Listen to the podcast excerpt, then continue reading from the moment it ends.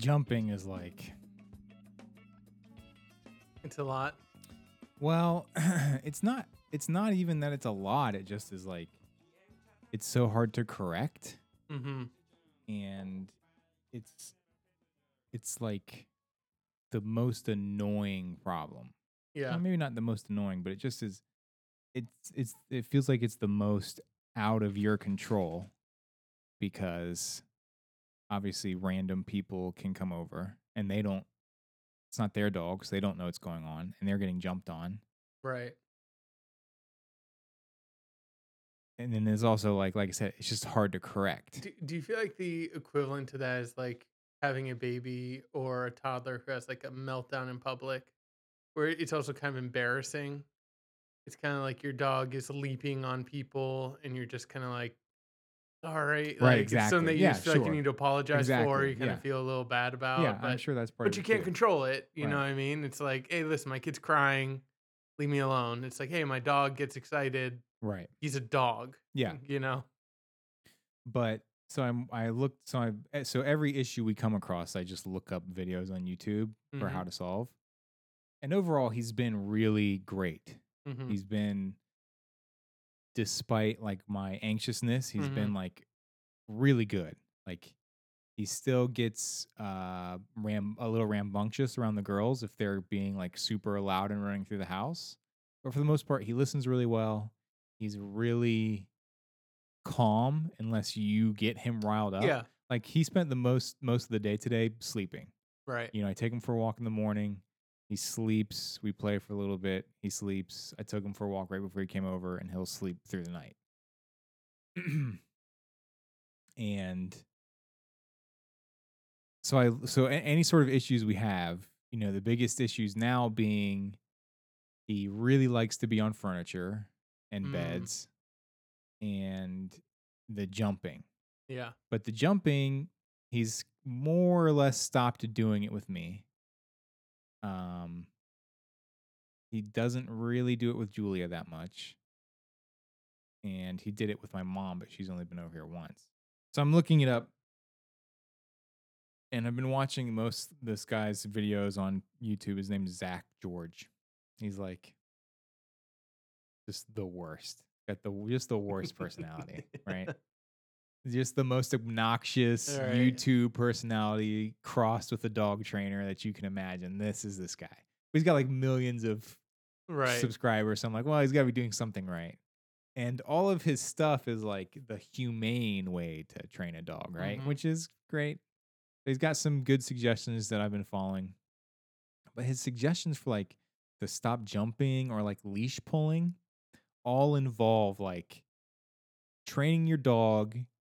First, the first step is training your dog to make eye contact with you, which is like insane because I don't pretty sure my dog like I mean I guess on you a, barely make eye contact with other humans. right.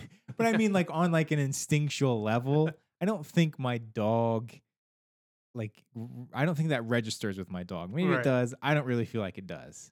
And and that the purpose of that is to serve so like when he's when we're out for a walk, I can say, "Look at me." And instead of focusing on the distractions around him, he pays attention to me and stops pulling on the leash, which is just like whatever, man. Like that does not it's not working for this Yeah. dog. Like this dog if he sees a rabbit, he's like willing to twist his head off his neck to go get this Right. rabbit, He's like, I will die trying to get this rabbit. I'll die happy. So he's doing the same thing with this jumping thing. Like, you know, a lot of people say just you're supposed to just straight up ignore the dog if he jumps on you. You walk in, no eye contact, no vocalization. You walk past them, just completely ignore it. Eventually, they'll get the point. Um, so th- so we've been trying that, but that's also like like I said, it's like you also have people coming over. So it's like, am I supposed to like give somebody detailed instructions Yeah. for every time they come over to my house? Hey, by the way, ignore the dog. right, exactly. right, ignore this sixty pound dog that is literally has his paws on your chest. yeah. So I look up some other videos, and I'm watching this one that's like canine canine training, uh, stop stop dog jumping in three seconds. Right. Oh, I love I love those claims. Right. So I add a I and I add a couple of these, a couple of uh a couple of uh variants to the Zak George humane Mhm. method, right? I mean, I'm not purposely ser- searching for inhumane methods, right? You're trying to find a happy medium. so I'm watching this canine training, and this guy's video is six minutes long, and I would say four or five minutes of that is like this preamble that's basically saying this is going to look really bad, but it's not really bad, up to the point where I'm thinking like I'm about to watch this guy Yeah. do something to a dog that probably should not be on YouTube, Right. right? And the last thing he says is like, now you might hear a yelp, but trust me, the dog will be fine. so they run through this scenario, and as soon as the dog starts to jump on somebody, mid jump, he jerks the leash to the side, to the right, super hard. And the dog just goes, and like circles around and comes back to his side and just sits down and looks like totally shell shocked. and then, but then he Oh. was fine. Did not jump on anybody else. Well, yeah. right. I would so think I'm like, not. so I'm like, is that what I'm supposed to do? So I go to the next video. The next video is a Cesar Millan video, and they start off by saying by doing the ignore thing. You walk in, you ignore the dog. Uh, eventually, they'll get the point. And Right. by ignore, no, you don't talk to it, no eye contact, no touching. You step right past it and wait for it to calm down. Which even so, like like you saw with with him, it's like there's uh, that calming down is probably going to take like five minutes. Yeah. Like like it feels like if you just ignore this dog, so that is somehow just ramping up his Oh. intensity. You yeah. know what I mean? Totally. And so then he goes, and if that doesn't work, just give him a quick pop to the side with his leash. So I was like, all right, I guess this is the thing to do. Yeah. Um, so that's what I was trying when you came over, but but I, I, I it obviously did not work, right? And Mm. and I also feel like eh, like I'm probably not doing it. I'm definitely not doing it as hard as the first guy did it. yeah. But that's probably because Yeah, I am going to feel bad about Your it. Your dog didn't fly through the Right. wall on the it was enough to get him back to the ground, Yeah. basically. Yeah. Well, I mean, I'm kind of thinking I'm no expert, but I'm kind of thinking, you know, the the one benefit I guess you have of that is because you have like, is that called a training leash? Yeah. So, you know, basically, if you have this leash where you're equating every time he has on that he's learning behavior, Right. then that is something that I guess the idea is that it becomes imprinted in his mind, whether he has the collar on or off, right? The the no jumping thing like that. Yeah. And I guess it makes sense that kind of the jerking to the side or any kind of mo- momentum against what he wants to do, that will kind of re-register. I mean, I could see it working in my own brain, right? Right. you know, I keep going to the left and Elise jerks me to the right every time. Well, when she takes the collar off of me, anytime I want to go left, I'm gonna be like, uh, I'm gonna, I still might get jerked back to the right, so I better not do that. right. Like it makes sense, I guess, in my mind. Maybe that's what. So I, you know, I guess like adding that kind of sensory, you know, reinforcement uh, makes sense. Yeah. Yeah, a lot of it too is repetition, is repetition and and sort of being patient enough to realize like we've only had this dog since Sunday. So what is that? Four days, five days? I mean, he's he's great. He, honestly, yeah. like so he- he's he's been, not. yeah. He didn't bark when I knocked. He's like yeah, he hardly barked. chill well, and quiet.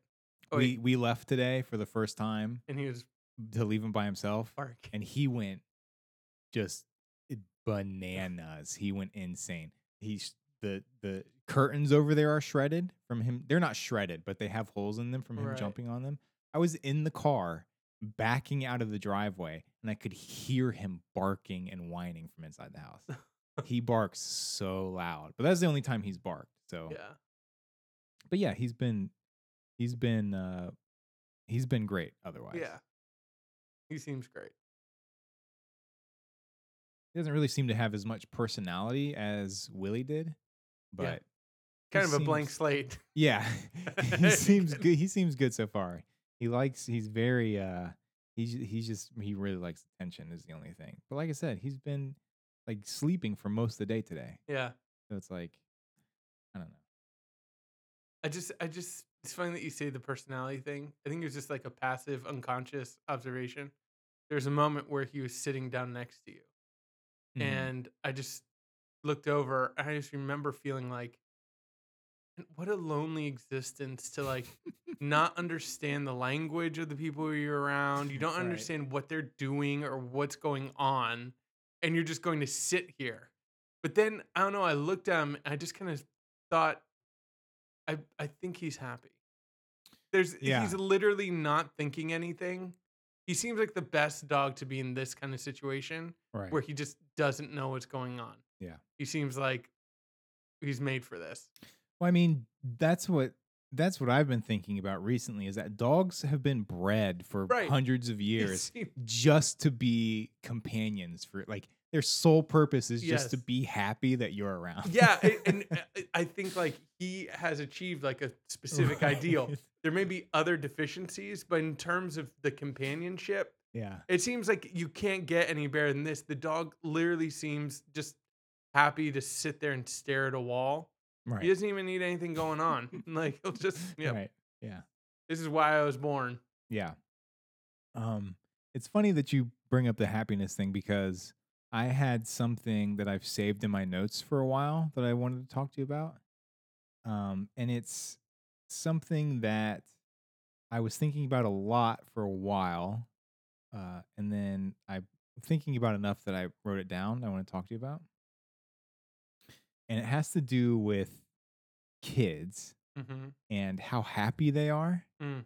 and ha- and sort of having a realization as an adult watching my girls who are just seem to be like endlessly happy with the simplest stuff and then realizing like as adult like as an adult like I will never be that happy in my entire life Yeah. like your life from from uh, at a certain point is just as like you will never be as happy as you were You've seen too much. Right. You've it, seen it too just is like there's no way to like it's just is strange. Yeah. You know what I mean? Like do you ever think about that or does that make you like s- like I, I don't know, sad's not the right Oh, no, word, yeah, but just yeah. is like seems Wistful. Yeah, I guess. Um, yeah. So no, I think I actually think about that all the time.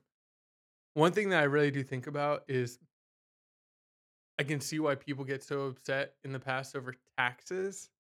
Taxes are literally, I, I feel like that's a majority of my unhappiness. you mean taxation? Yes, Uh-huh. is You mean just the premise of being taxed. and worrying about the taxes Uh-huh. and doing the taxes and the stress of taxes Sure. like the taxation process. I just got a letter in the mail saying that we had some stuff undeclared for like two years or Mhm. something with a nice bill attached to it. And right. I don't remember leaving it. Like, I don't know if that's true. I don't remember, like, dude, it's not a huge amount, but you know, I mean, it's a Uh-huh. good amount. And I'm like, And it's like an official letter, it's not like a scam. no, no. They, I mean, I, I I don't listen. I use H and R Block, and I do Sure. it myself. Yeah. and I and I go based on what's sent to me in the mail. Yeah. So God knows something gets overlooked. I don't know. Mhm. But I mean, like I was thinking, I was like, that just bummed me out. Like that bummed me so Sure. much. And when I actually look at how much my paycheck is being taken out for taxes, Yeah. it bums me out. Like like tax taxation, and I will never get to a, point in my life where I'm not taxed. Therefore, I will never be able to access the the joy of a child because of taxes. Like like if for nothing, if I had everything else, knowing that once a year I would have to fill out an H and R block tax form and Uh-huh. submit it and maybe get audited and maybe like that will cap my enjoyment of life Right. already. So yeah, as a kid, I think about it all the time. Like I didn't have to worry about my, you know, Indy has no conception of money or Mm, taxes. yeah. but it's like so. Uh, I, I will say this. Um, so I was talking to Chris, and we, we were talking about Destiny Two that's coming up. That you know we we all kind of talked about maybe getting so we could play together Mm, and we were talking about like these games and he, he kind of makes these comments every now and again like wishes like we had a game to play whenever we don't you know he's like i wish we had something to play And the last game we played together is Witcher 3. Mhm. So l- that is a one player game. But we would go on Xbox, connect through party chat, and just play the game Mhm. and talk about maybe what we were doing, but really just kind of hang out. And that was probably now that that's over, it's been done for a few months. We both look back on that and and we're both like, I think that that is it. That's what it felt like to be a child again. Like to actually give yourself over to a game and get Sure. lost in it and then connect with another friend. And the game and that connection was enough to literally sink ourselves into Yeah. like that's i think that's the only thing it is in a i as a child you're able to like submerge yourself fully in a different reality through you don't need a you need a box right you, you just need just one little spark and then Mhm. you could make up whatever you want and just lose yourself in it there's nothing else going on in your life Yeah.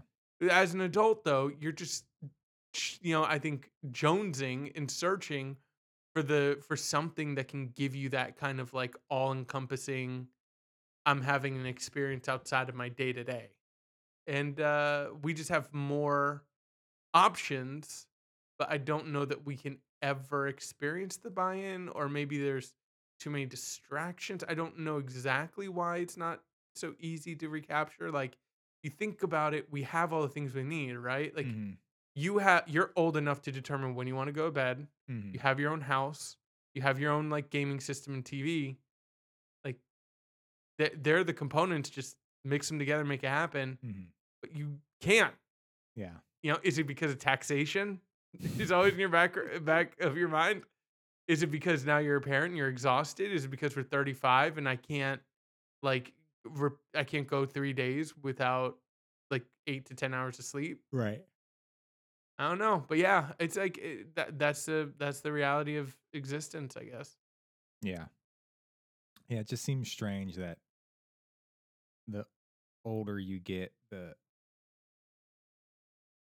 I don't know, not not the less happy you get. It just seems like it just seems like you should be working towards a goal of like being more happy, right? But then uh, there's a certain there's a certain threshold where it just is like once you cross that, it's like, oh no, you'll never be and I guess you can make the argument of like satisfaction and sort of like uh, autonomy, but I I, don't I know, think it's just your relationship with like happiness changes. sure. It's like when you're a child. This is gonna be sound really weird, but um, I'm not gonna try and think of a better way to say it. It's like when you're a child, you and happiness are like you're a married couple. Mm-hmm, You re- you know each other intimately. mm-hmm, and you divorce.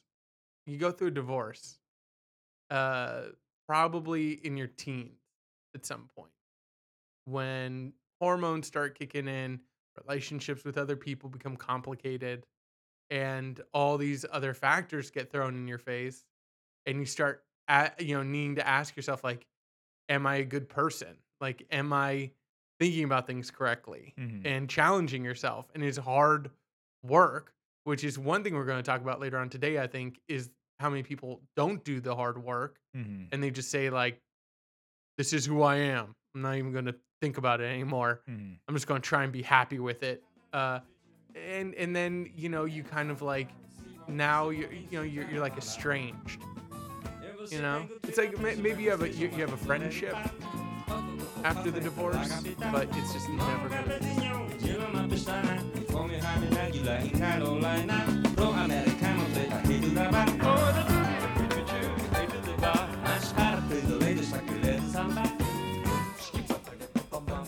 forgot my force uh, recommendation. Oh, really? Yeah, forgot what Um, it was? no, Or you- I know something exactly were what it was. bringing Over? it was something I was going to. So, yeah, I was going to make a force recommendation because I wasn't just going to recommend. I was going to bring it over here and give it to you Uh-huh. and hope that that would force you to read it. But it was. Uh, it's Jonathan Hickman's new series, Mm-hmm. uh, the Black Monday Murders.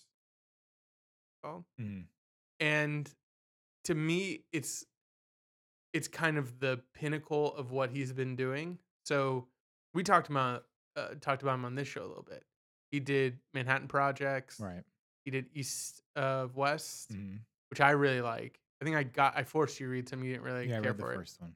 Um, and those are kind of surreal, kind of uh,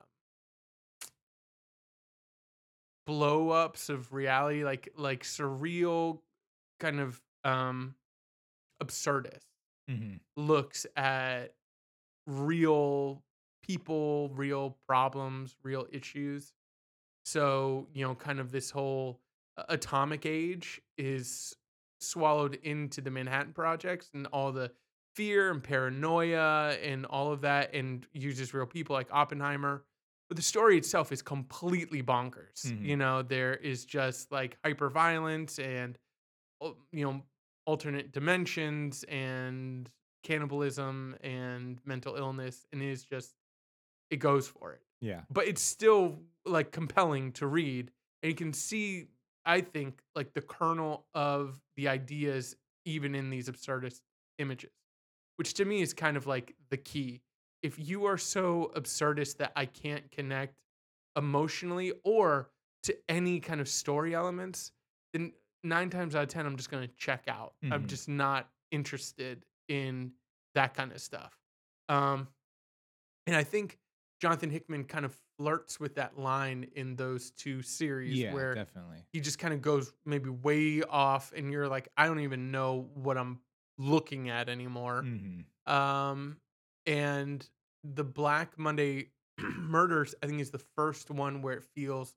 like a complete cohesion of story and surreal images and kind of theme and you really get a sense of like uh, what he's trying to say and what he's addressing and i think it really works and it's basically uh, an examination of capitalism in Mhm. our capitalist structure and so it takes again these kind of real families and stuff um, but it looks at the kind of this idea of a economic illuminati as reality.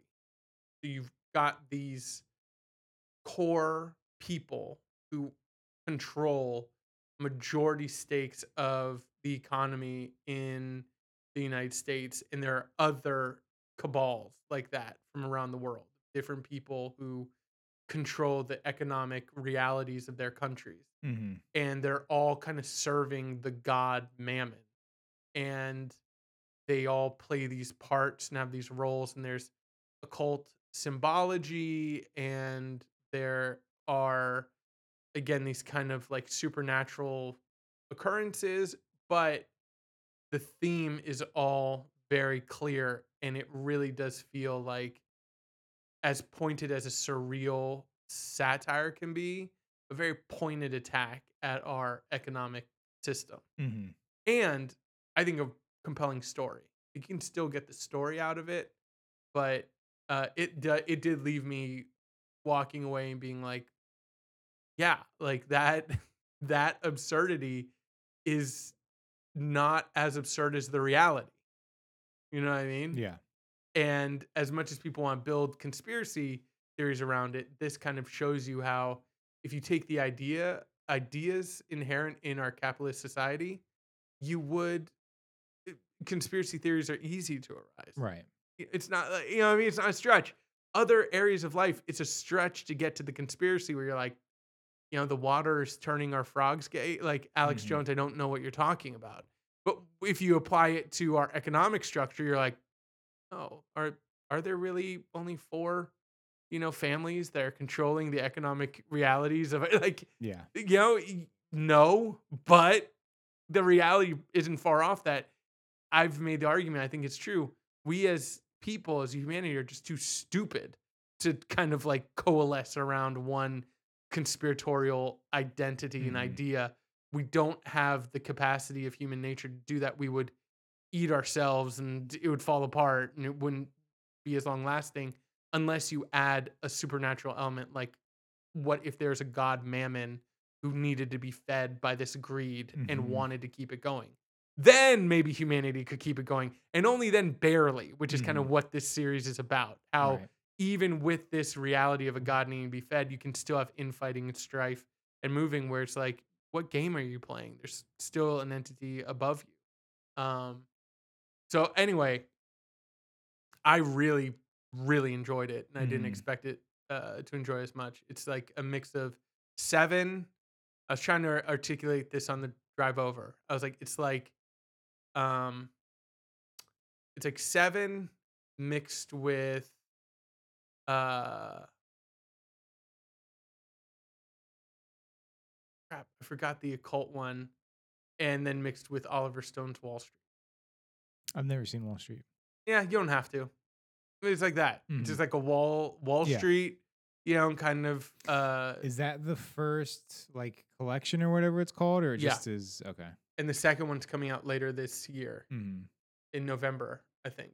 And I'm really looking forward. Is that how you prefer to read comics in those like six episode whatever they're called, or do you prefer the weekly or I don't even know how they're released to be honest? yeah, weekly or monthly, whatever they are. Weekly, monthly, no. Because those stories are so you know, small. Uh, number one, I'm gonna forget what what I read the last week. hmm I feel like I need it in a bigger chunk. But so one thing I find interesting, like I was thinking about this with Saga. Saga has like whatever monthly installments, weekly installments. Then they have the booklets, right? That kind of compile six to 8 Mm-hmm. maybe. And then you have like the collections, Yeah, like Which- the yearly or whatever they are. yearly or whatever.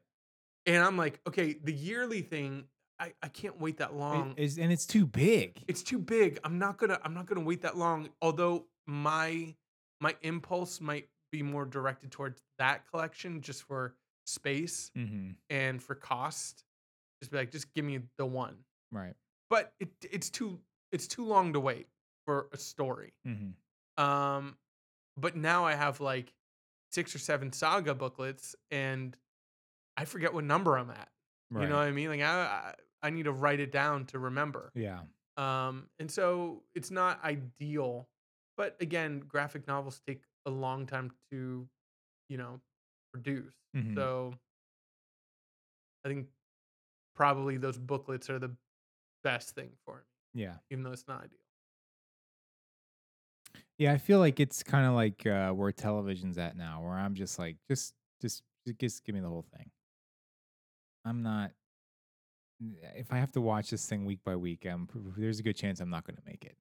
But if I have, if I can sit down and watch two or three episodes in a row, even if I don't care for the show, I'll finish this season or whatever. I want to do like a criterion collection for television shows where basically what will market my service as something that's worth paying for and seeking out is I will meet with creators Mm-hmm. and we will sit down and we will rigorously go through their television show and they will tell me and help cut out anything that was filler or or instituted by the um by the channel that they Mhm. were or the production company like if they're like hey guys we need 12 episodes and Mhm. they're like well, we only got 10 and they're like we need 12 so they wrote blah blah blah this that the other thing even if it's elements within episodes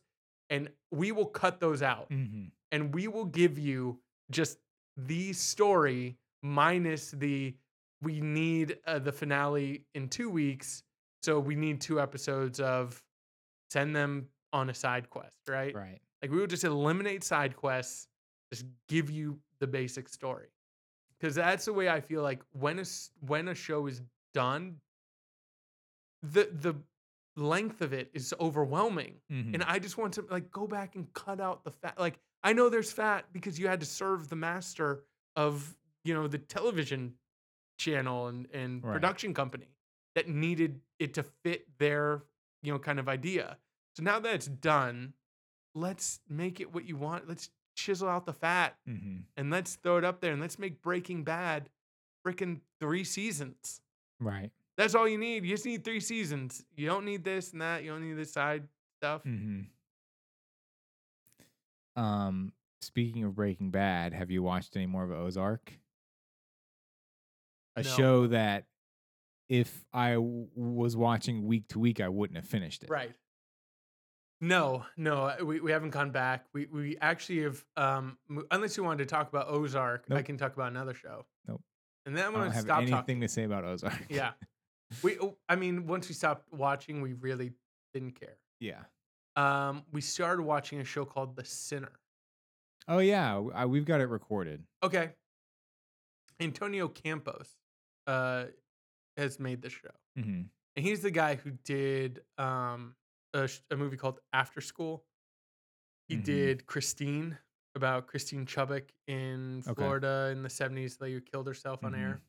And After School 2 is like this miserablest kind of clinical look. Have you seen any uh Haneke films?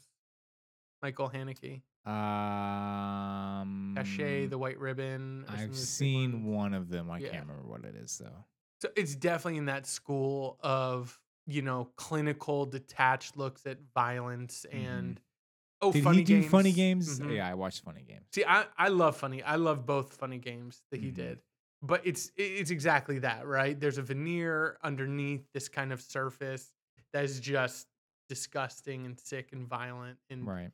You know, he kind of and Antonio Campos is clearly in that style. So the sinner is about a lady who um just goes to like a lake with her family. She has a small child and Mhm. just ends up stabbing a guy to death hmm on this beach and confesses to it.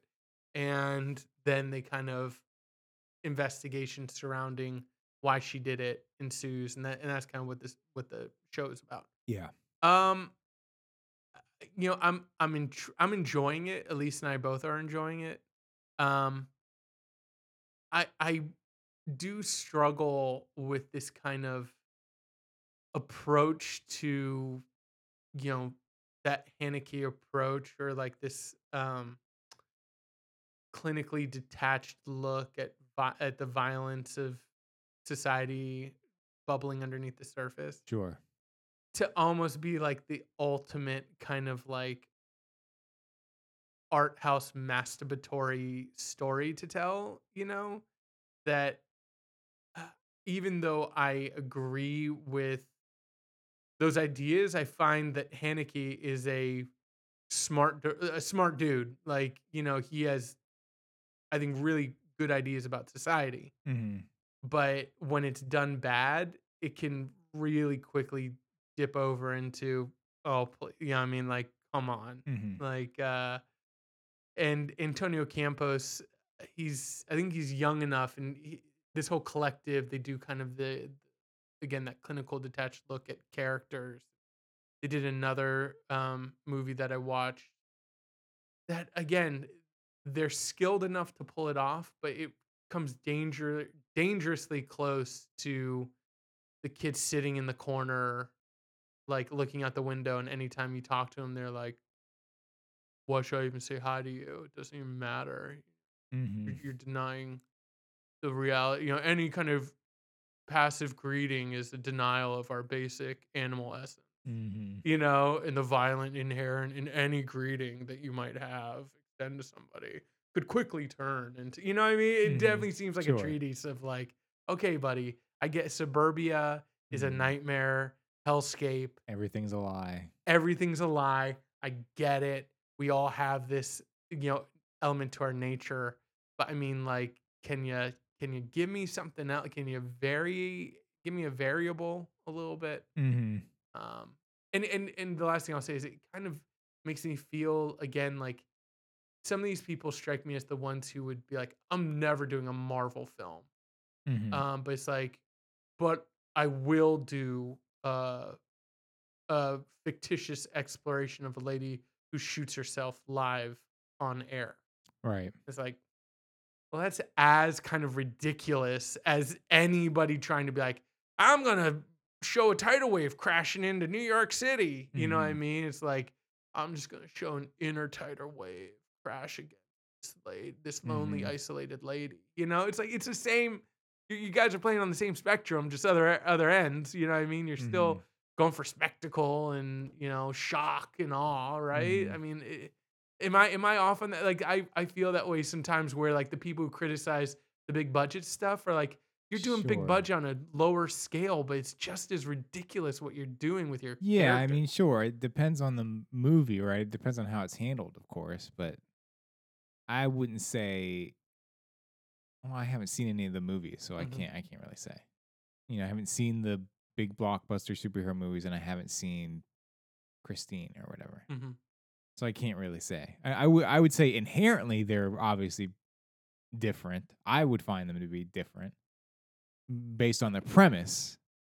Well, but- they're but different of- movies, right, but but but, but of course they can be handled simil- similarly yeah, well, if you're yeah, just talking about like the spectacle of it. Yeah. I'm talking. Yeah, I, I think what I'm talking about is kind of this this idea that uh, you know, okay. I think a, I think a good example. I would argue that an exploration of personal turmoil through a recreation of like a this horrific on air on air event is inherently more interesting than watching the personal tur- turmoil of a 17 year old Spider-Man Yeah. keep a train from falling apart or whatever. Okay, I, I'll I'll say this. I, I really do think that I, I didn't make myself clear to say that I think Antonio Campos stays on the right side of the stuff. I mean, Sure. I, I, I watch his stuff. I'm excited about the Sinner. Mhm. You know, uh, I'm I'm on board. I could def I, I think what made me think about that is that the fact that the Sinner is a TV show, Mhm. and so naturally, when you're telling longer stories, I think TV shows invite kind of this these side issues because you got so much time, right? You Mhm. can't just tell your hour and a half story and get out of Christine Chubbuck. You have to like fill it with stuff. And already some of the fillers kind of ridiculous. Um, and so th- there's that there's that idea that it could go campy v- very quickly and and very ridiculously.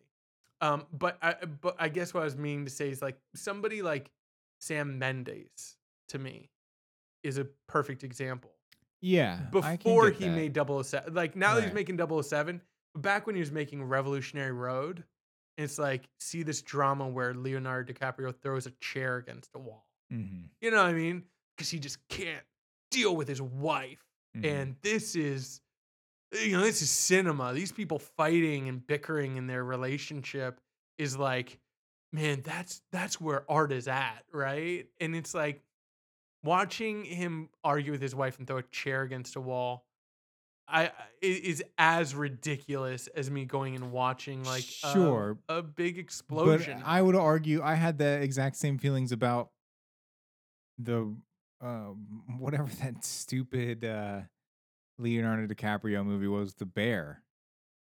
It's the same thing. The Rev- Revenant. Yeah, The Revenant. Oh no, to- I totally. find that to be the exact same thing. Yeah, the only reason why I don't use that is because it is spectacle.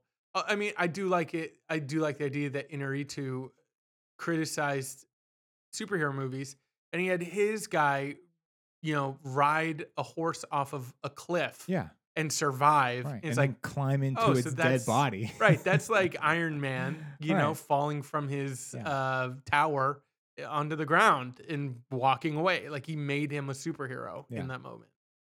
Um. So no, yeah, totally. But uh, I think more about like the this idea that maybe even like uh, period pieces are somehow inherently more valuable Yeah. artistically than like the blockbuster. But then what you have your characters arguing about is you know like infidelity and uh, these histrionics surrounding these relationships. They're like, this is a cartoon. You know, Mhm. this is a cartoon relationship that is trying to be dressed up as as real. Well, it's very art. sort of worn territory, right? It's just very kind of stale. Right. So the sinner. It's a Yeah. mini series, right? I think so. Yeah, And it's not over yet. I, I don't think so. Uh, We we've watched two. I don't even know what night it airs. Just new episode appears. I'm like, oh, there it is. Yeah, we've been watching Fargo or trying to watch Fargo at least. So, Mm-hmm. but but we've been recording it. Season one. Yeah, season one. We're only four episodes in. Yeah. Wow. Yeah, so I'll take that as a as your view. of its yeah, I, I'm not that into it. Uh, I think Julia likes it all right, but it's just been a busy busy couple weeks for us. Yeah. Um, so we haven't been able to. We've been doing like one a night, but then Okay. we've had a busy like past week, so we haven't been able to keep up. But we'll probably, I mean, unless something really drastic happens, we'll probably finish the first season. But I don't know, man. Maybe not the second. It's not for me. Uh, yeah, I mean, I'll tell you, I think the second has a lot more going for it and a lot more going on. I would, Mhm. I would, I would recommend giving that a shot because I had problems with season one. hmm I, I honestly, I might not have made it if uh, the that lady wasn't in it, um, who plays the, The cop. cop. Yeah, she's good. I think she's, I think she's really good, and I really liked what she was doing in there. I thought Billy Bob Thornton was was much. Martin Freeman, I like him. He's he's not yeah, I can't ideal. handle Martin Freeman. Yeah, I, I would say season two is is worth it, and I- don't think you'll be a big fan of season three. or Colin Hanks. Uh, and it's like an anthology series, right? Series, right? So the second season, the same people aren't in it, but it's related, right? It's basically I don't know if they've talked about it. Have you met her father? Yeah, He's the Wild chef. Bill. Yeah, he makes a reference to something that happened when he was Yeah. in the service. It's that, Oh, okay. and so they they explore what happened to him, Hmm. and I think he is inherently an interesting character, and I think also how they kind of retcon how he is the way he is. Mhm. Uh, it all fits like as a character piece. So is he played by uh, that guy from The Watchmen in the second season? Yeah. Okay. Yeah, no, it's it, it it's totally worth it. And when they get to like what happened, it it totally pays off, and it pays off in a Coen brothers way hmm that fits with that universe and really is sat. You know, was really satisfying. I really Right. enjoyed it. Uh, really quick. So you are, as, as much as you can be, you're you're a Coen Brothers fan because you, you're not big on directors, period. But do you like Coen Brothers movies? Yeah. Do you know off the top of your head which ones you have not seen? Uh, I fell asleep during Barton Fink. I've never finished that. Oh, Um, I've never finished their Irish mob movie. What's that called? Miller's Crossing. I never watched Miller's Crossing. I've never finished Miller's Mhm. Crossing, and I never seen Oh. I've never finished Oh Brother hmm because my dad loved that movie. Yeah. So I've seen parts of that, and I never seen the Llewellyn Davis movie. hmm And I It's a Lewin. Well, whatever. Yeah, right. I think Have some respect. I think that's it. I think that's it. What's Okay. their latest movie? uh, Hail Caesar I never. I'm not going to see that. Not interested whatsoever. um, was their last one. I mean, you saw uh, I've seen No Country. I've seen Lady Killers. I've seen True Grit. Burn After Reading. I've seen True Grit. I've seen Blood Simple. Uh, Raising Arizona. Fargo, of course. Uh, The Man Who Wasn't There. I've seen the man. Who, yep, black is black and white. Yeah, Billy Bob Thornton. yeah, that's a good movie. Yeah, Yeah, I've seen that. Um, A Serious Man. yep, we saw a serious man at the Narrow. It's one of my favorite movie movie experiences I've ever had. This one moment where Julia and I are at the Narrow, and there's a scene where he's like spying on a woman getting undressed neighbor. Yeah. and we're in this little local theater. It's completely quiet, and it starts like zooming in on this woman getting undressed, and all of a sudden you just hear some weird old man go. I was like, oh my gosh, who are we in this theater with?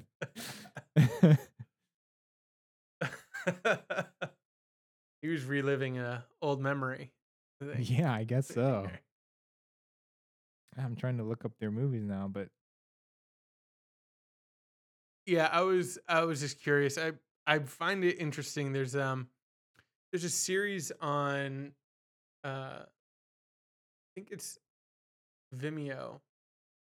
The director series. This guy does um directors like he did the Coen brothers, he did PT Anderson. mhm. Uh he's doing I th- he might be done. Um He was doing Christopher Nolan for in preparation for Dunkirk, but he basically will go through a director's filmography and um and kind of show how it all fits. Like he Oh, ties it all together. Right. Big Lebowski. How how could we forget that? Oh, Big man, Lebowski is yeah. wonderful. Yeah. That's I've so I've seen most of the movies. I think it, I think it's interesting that they are so specific. They're such specific filmmakers that you can actually build a world out of what they've done. Yeah. Like it's one of the they're one of the few people that you could translate into a show and actually like put in rules to to have a Coen Brothers universe. Like all their movies kind of obey these rules. I feel like it, it all becomes part of a piece. It feels Mhm. almost like Stephen King's literary canon, where all these stories are happening in different parts of the same Right. universe Yeah. because they're all obeying the same kind of rule. Um, I find that you know totally fascinating. Really quick, talking about P.T. Anderson, Punch Drunk Love might be one of my all-time like top five favorite movies, Mm-hmm. and this might be I, I don't want to hijack this transition, um, but I was thinking this would be a perfect segue into our discussion of Charlottesville. Uh huh. I have a new theory about Punch Drunk Love. Okay. And you like that movie too, right? Yeah, we just watched it like a month ago.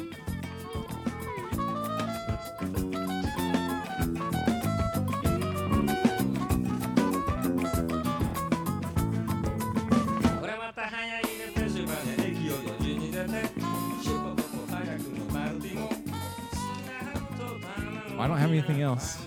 God bless America, right? no, ah, exactly. not at this point. exactly.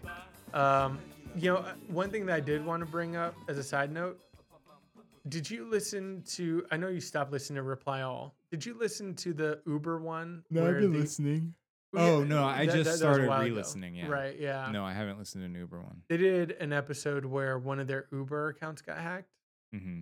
My Uber account got hacked in the same way. Yours did? Yeah. You- have you ever you've used Uber before? I've never used Uber before. Why do you have Uber? Why do you have an Uber account? When I was in New York uh, Oh, visiting okay. Tony, Uh-huh. I had to get to the airport and he was like, Uber's the best way. So I downloaded it, but I was having trouble like setting it up for the first time. He's like, Uh-huh. I'll I'll do it for you.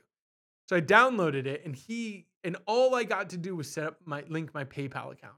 And then he uh he got me the the, the Uber Mhm. and uh and I never used it, but I I didn't do, so number 1, one thing that they looked into is like is impossible to close out like your Uber account Mhm. and their help stuff is atrocious. It's like purposefully send us a screen like no number to call. You have to, you know, use their help menu, which doesn't have one for my account's been there's no like my account's been hacked. Oh yeah. You have to do like incorrect fare. What's the reason my account has been hacked? And then email them. Then they email you something back. You never get to talk to a person Mhm. it is frustrating and like in real time i was watching as people were just getting rides like it was constant Oh really? yeah it wasn't like there was one for $30 that got Mhm. posted then in the course of like five minutes i got four other Like, and it was on my app and i had to go like to uber and like decline the stuff Yeah. through, through my um, app and all the experiences they had i had were basically like somebody got my account information but it's not like so today i woke up this morning another uber um, charge Uh-huh. I had closed down my Uber. Again, I can't close my Uber's still active. My PayPal it won't let me uh remove PayPal Yeah. because it's my only pay source, and they won't let you have the app with no pay source. Right. Um, so my so I've changed all my Uber stuff, and PayPal. My PayPal is blocking all draws from Uber. Mm-hmm. Well, PayPal just drew from my account this morning, but it wasn't from my PayPal. It was from I think somebody got my banking info Oh, jeez. from PayPal and then attached to their PayPal. Right. So I had my bank put a hold on all PayPal draw. Yeah. So like PayPal cannot draw from my account anymore. And that seems to have locked it. Like I, I'm checking now kind of regularly to see Yeah. if anything else pops up. That's crazy. Yeah. But for for now that seems to have dealt with it. But yeah, it's it's like Uber's already a terrible company, but it's it's Mhm. so insane how like you can have a tech app. Like I feel like this could destroy somebody.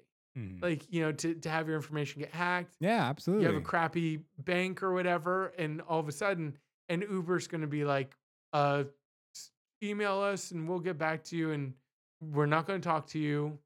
This is a known thing, and they have no way to deal with it. There's a reply all episode about it, and it's still like, yeah, you would think that they'd be like, hey, yeah, we're gonna address it. Like, nope. I mean, their CEO, maybe they're having well, they don't have the- a CEO. right now, exactly, yeah. exactly. Eh, they're having trouble at the at the head of the ship, so maybe Yeah. like this stuff they can't deal with. But yeah, it sucks, man. It's terrible, and it, and it, it is such like a terrible feeling of having your information be like.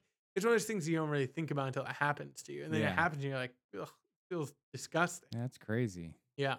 So it was 19, like a $19 charge. I'm on my way home. I'm actually calling Bank of America.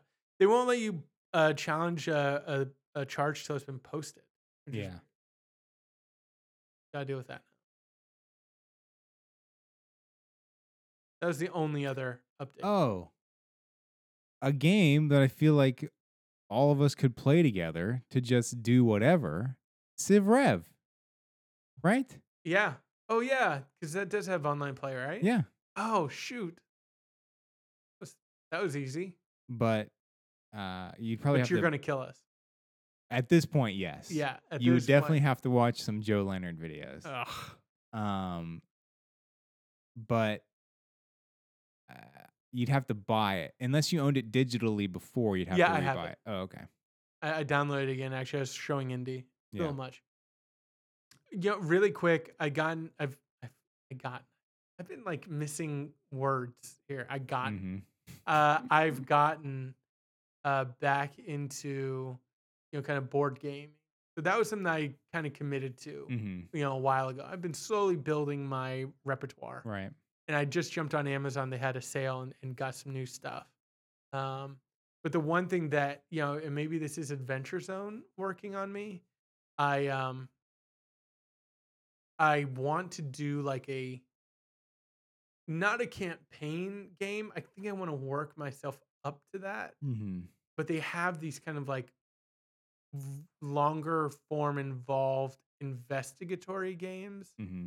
that aren't like rolling dice and you know doing that stuff where you're you're like there's these Sherlock Holmes games that I've been Uh-huh. I've been looking at. and I think I want to get one of those um and then play that like at a big game night together and like play that Mm-hmm. but like um and maybe like try and do that like once a month or something. yeah. I think that would be fun.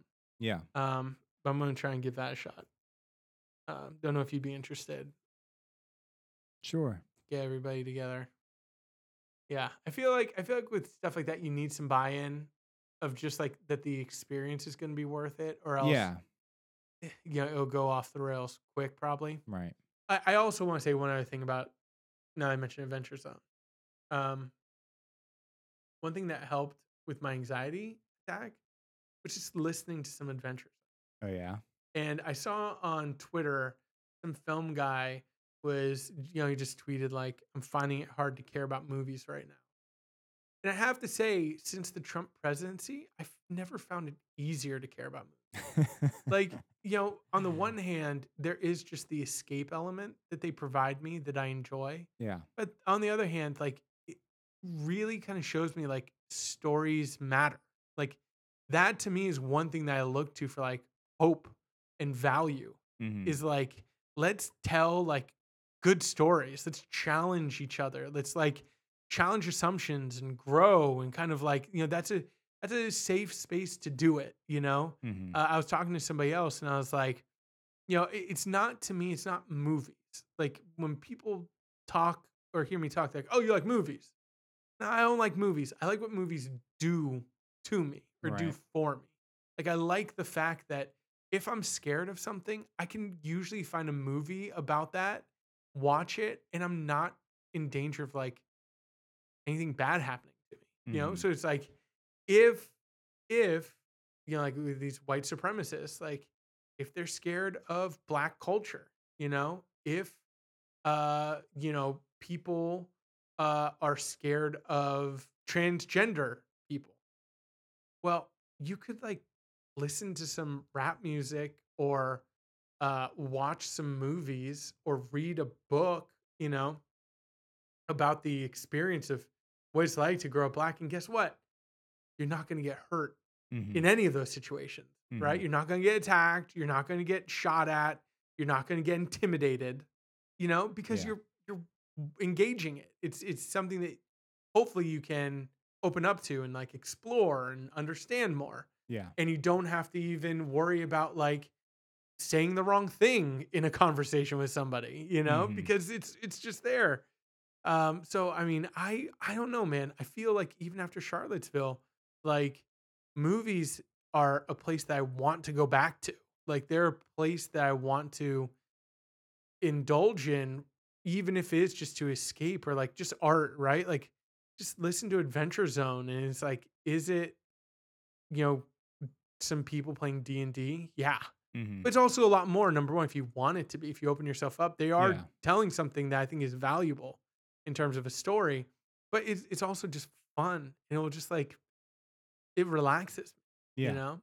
So I don't know, man. I don't- I don't get these people who, yeah, in like tough times, like, "Yeah, I just you know, I just can't find any joy in uh, daily life anymore. Mhm. Everything's terror and nightmare and horror Sure. and you know tears and fear, and you know you're just you're feeding into the same cycle. Then, Yeah. like, if you like movies, go watch a movie. Yeah. I have a hard time enjoying anything in general. It's not- Yeah, nothing to do with politics. exactly. Yeah. Um. So yeah, I think that's. So I really want to maybe put this on, maybe to hold ourselves accountable if nothing else. Um, next week, make happy, Bo Burnham. Okay. Yeah, I'll do my best. I have I have a lot to say about Okay. that one hour special, and I need to get it on uh, on vinyl. Okay. Well, That, that's a reference I'll- to make happy I'll that do- you'll get oh, when you watch the. Uh, I need to press it to vinyl. I'll do my best. Please do.